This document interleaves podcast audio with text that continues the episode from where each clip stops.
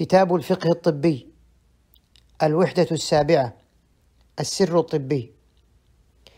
مهنة الطب مهنة عظيمة حظيت بثقة الناس فالطبيب سواء أكان نفسيا أو عضويا يتحصل من مريضه على أسرار بالغة الأهمية بحكم مهنته.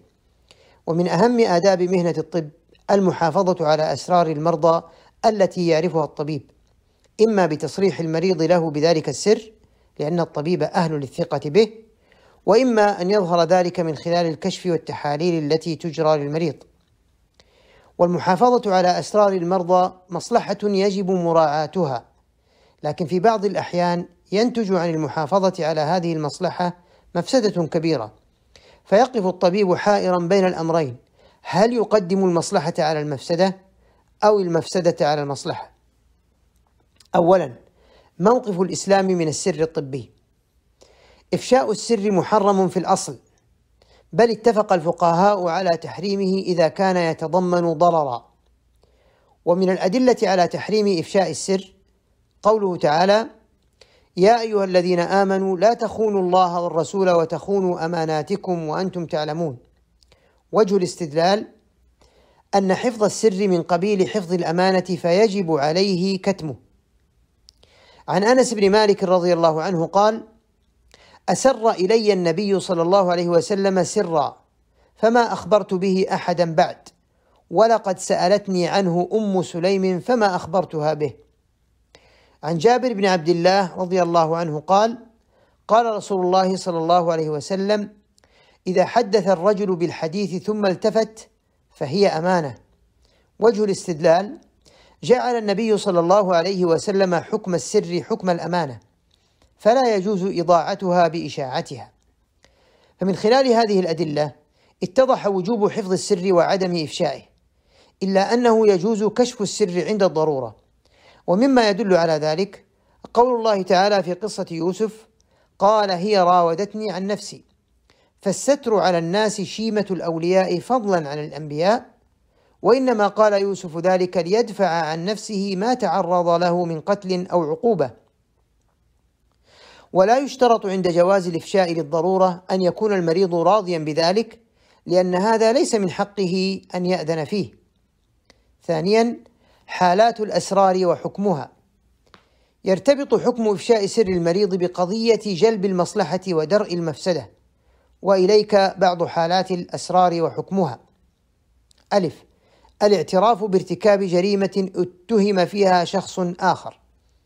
قد يعترف المريض أنه ارتكب جريمة اتهم فيها شخص آخر، فإذا تأكد الطبيب أن هذا الاعتراف ليس ناتجا من تأثير المرض، إنما هو مطابق للواقع، فمع أن الطبيب مأمور بحفظ السر، لكن يترتب على كتمان السر مفسدة عظيمة، وهي أن يعاقب البريء على جرم لم يرتكبه. وهنا يحتاج الطبيب إلى تطبيق قاعدة درء المفاسد مقدم على جلب المصالح بالضوابط الخاصة بها فدرء مفسدة إقامة الحد على البريء أعظم من مصلحة المريض وأن حق الإنسان في حفظ سره يجب ألا يتضمن ضررا على فرد آخر لأن حفظ حق أحدهما ليس بأولى من حفظ الآخر فيحاول الطبيب أن يقنعه بالإعتراف. فإن لم يقتنع المريض فعلى الطبيب أن يفشي سره للمسؤولين بذكر ما يتم به الغرض بدون توسع أو ذكر ما لا فائدة فيه.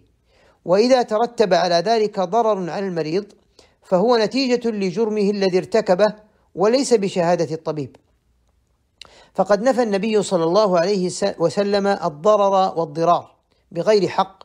فأما إدخال الضرر على أحد بحق إما لكونه تعدى حدود الله فيعاقب بقدر جريمته أو لكونه ظلم نفسه وغيره فيطلب المظلوم مقابلته بالعدل فهذا غير مراد قطعا وإنما المراد إلحاق الضرر بغير حق. وقد ذكر بعض الفقهاء أن من أسباب وجوب أداء الشهادة خوف فوت حق المدعي إذا لم يعلم المدعي كونه شاهدا. ومما يدل على ذلك ما جاء في حديث زيد بن خالد الجهني رضي الله عنه أن النبي صلى الله عليه وسلم قال: ألا أخبركم بخير الشهداء الذي يأتي بشهادته قبل أن يسألها، فإذا كان عند رجل شهادة لرجل ولا يعلم بها صاحب الحق فإنه عليه أن يخبره بها ولا يكتمه. أما إذا ترتب على الإفشاء ضرر محض على الطبيب في نفسه أو أهله فيجب عليه كتم الشهادة لقوله تعالى ولا يضار كاتب ولا شهيد ولأنه لا يلزمه أن يضر نفسه لنفع غيره. باء إذا تبين عدم توافق المقبلين على الزواج عند الكشف الطبي. إذا حضر رجل وامرأة مقبلان على الزواج وطلبا فحص ما قبل الزواج وتم اكتشاف مرض معين في أحدهما قد يؤدي إلى احتمال إنجاب طفل مشوه أو انتقال المرض للطرف الآخر وذهابهما إلى الطبيب يقتضي موافقتهما على إخبارهما بالنتيجة فينظر الطبيب إلى المصلحة والمفسدة المترتبة على السكوت أو الإفشاء فيقدم درء المفسدة على جلب المصلحة إن كانت المفسدة راجحة وبالتالي فيكفي منه أن يقول أنصحكما بعدم إتمام الزواج فلا يجوز له كشف الستر عما زاد لأنه يكون مجرد إضرار بصاحب المرض ومما يدل على ذلك قول الله تعالى والذين يقولون ربنا هب لنا من أزواجنا وذرياتنا قرة أعين واجعلنا للمتقين إماما وجه الاستدلال في, في الآية ما يدل على حرص المسلم على أن يكون ولده صالحا معينا له على دينه ودنياه حتى تعظم منفعته به في أولاه وأخراه ولا تتحقق هذه المنفعة كاملة إلا إذا كان الولد سليما.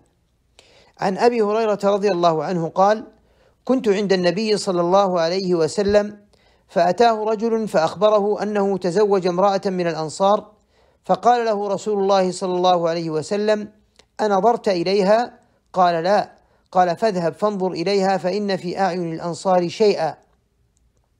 وجه الاستدلال يدل الحديث على ضرورة معرفة العيوب في المخطوبة وعلى من علم شيئا من العيوب أن يبينه من باب النصيحة.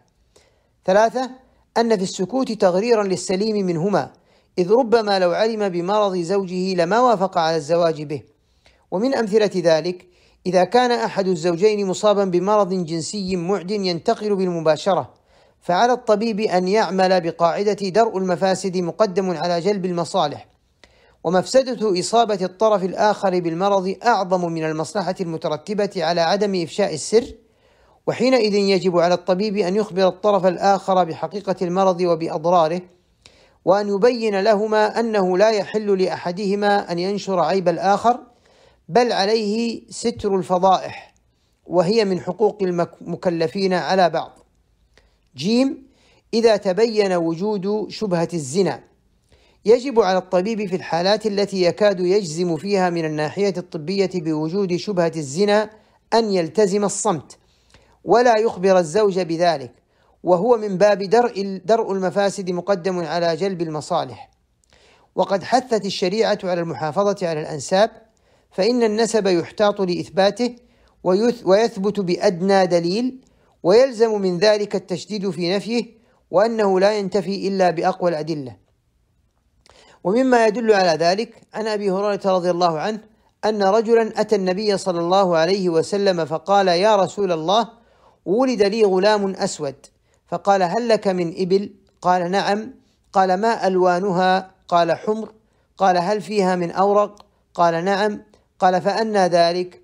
قال لعله نزعه عرق قال فلعل ابنك هذا نزعه وجه الدلالة في هذا الحديث أن الولد يلحق الزوج وإن خالف لونه بأن كان الأب أبيض والولد أسود وعكسه.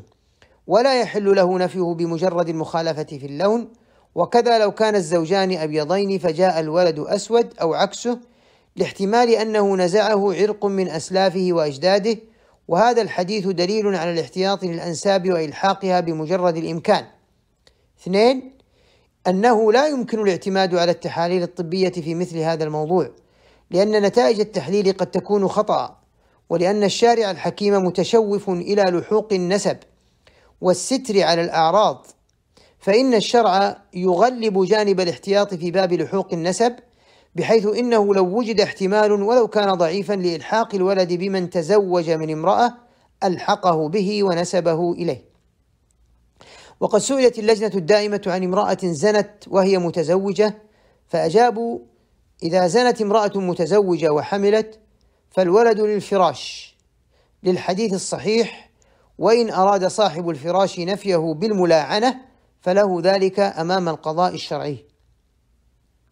دال إذا كان المرض معديا وينتقل للغير إذا كان المرض معديا ويمكن علاجه ورفض المريض العلاج فإن المصلحة العامة تقتضي الكشف عن سر المريض ورفعه للجهات المختصة لإلزامه بالعلاج أو استعمال وسائل الوقاية والتحصين المناسبة لأن درء المفاسد مقدم على جلب المصالح تطبيقا لقاعدة تقدم المصلحة العامة على الخاصة.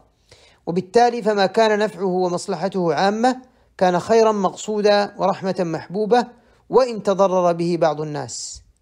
قرار مجمع الفقه الإسلامي الخاص بالسر في المهنة في المهن الطبية. واحد. ألف. السر هو ما يفضي به الإنسان إلى آخر مستكتما إياه من قبل أو من بعد. ويشمل ما حفت به قرائن دالة على طلب الكتمان إذا كان العرف يقضي بكتمانه كما يشمل خصوصيات الإنسان وعيوبه التي يكره أن يطلع عليها الناس. باء. السر أمانة لدى من استودع حفظه التزاما بما جاءت به الشريعة الإسلامية وهو ما تقضي به المروءة وآداب التعامل. جيم الأصل حظر إفشاء السر وإفشاؤه بدون مقتضى معتبر موجب للمؤاخذة شرعا. دال يتأكد واجب حفظ السر على من يعمل في المهن التي يعود الإفشاء فيها على أصل المهنة بالخلل كالمهن الطبية. إذ يركن إلى هؤلاء ذو الحاجة إلى محض النصح وتقديم العون فيفضون إليهم بكل ما يساعد على حسن أداء هذه المهام الحيوية ومنها أسرار لا يكشفها المرء لغيرهم حتى الأقربين إليه. اثنين تستثنى من وجوب كتمان السر حالات يؤدي فيها كتمانه إلى ضرر يفوق ضرر إفشائه بالنسبة لصاحبه أو يكون في إفشائه مصلحة ترجح على مضرة كتمانه. وهذه الحالات على ضربين. حالات يجب فيها إفشاء السر بناء على قاعدة ارتكاب أهون الضررين لتفويت أشدهما وقاعدة تحقيق المصلحة العامة التي تقضي بتحمل الضرر الخاص لدرء الضرر العام إذا تعين ذلك لدرئه. وهذه الحالات نوعان ما فيه درء مفسدة عن المجتمع وما فيه درء مفسدة عن الفرد. باء. حالات يجوز فيها إفشاء السر لما فيه جلب مصلحة للمجتمع أو درء مفسدة عامة. وهذه الحالات يجب الالتزام فيها بمقاصد الشريعة وأولوياتها من حيث حفظ الدين والنفس والعقل والمال والنسل. جيم الاستثناءات بشأن مواطن مواطن وجوب الإفشاء أو جوازه ينبغي أن ينص عليها في نظام مزاولة المهن الطبية وغيره من الأنظمة. موضحة ومنصوصا عليها على سبيل الحصر مع تفصيل كيفية الإفشاء ولمن يكون وتقوم الجهات المسؤولة بتوعية الكافة بهذه المواطن.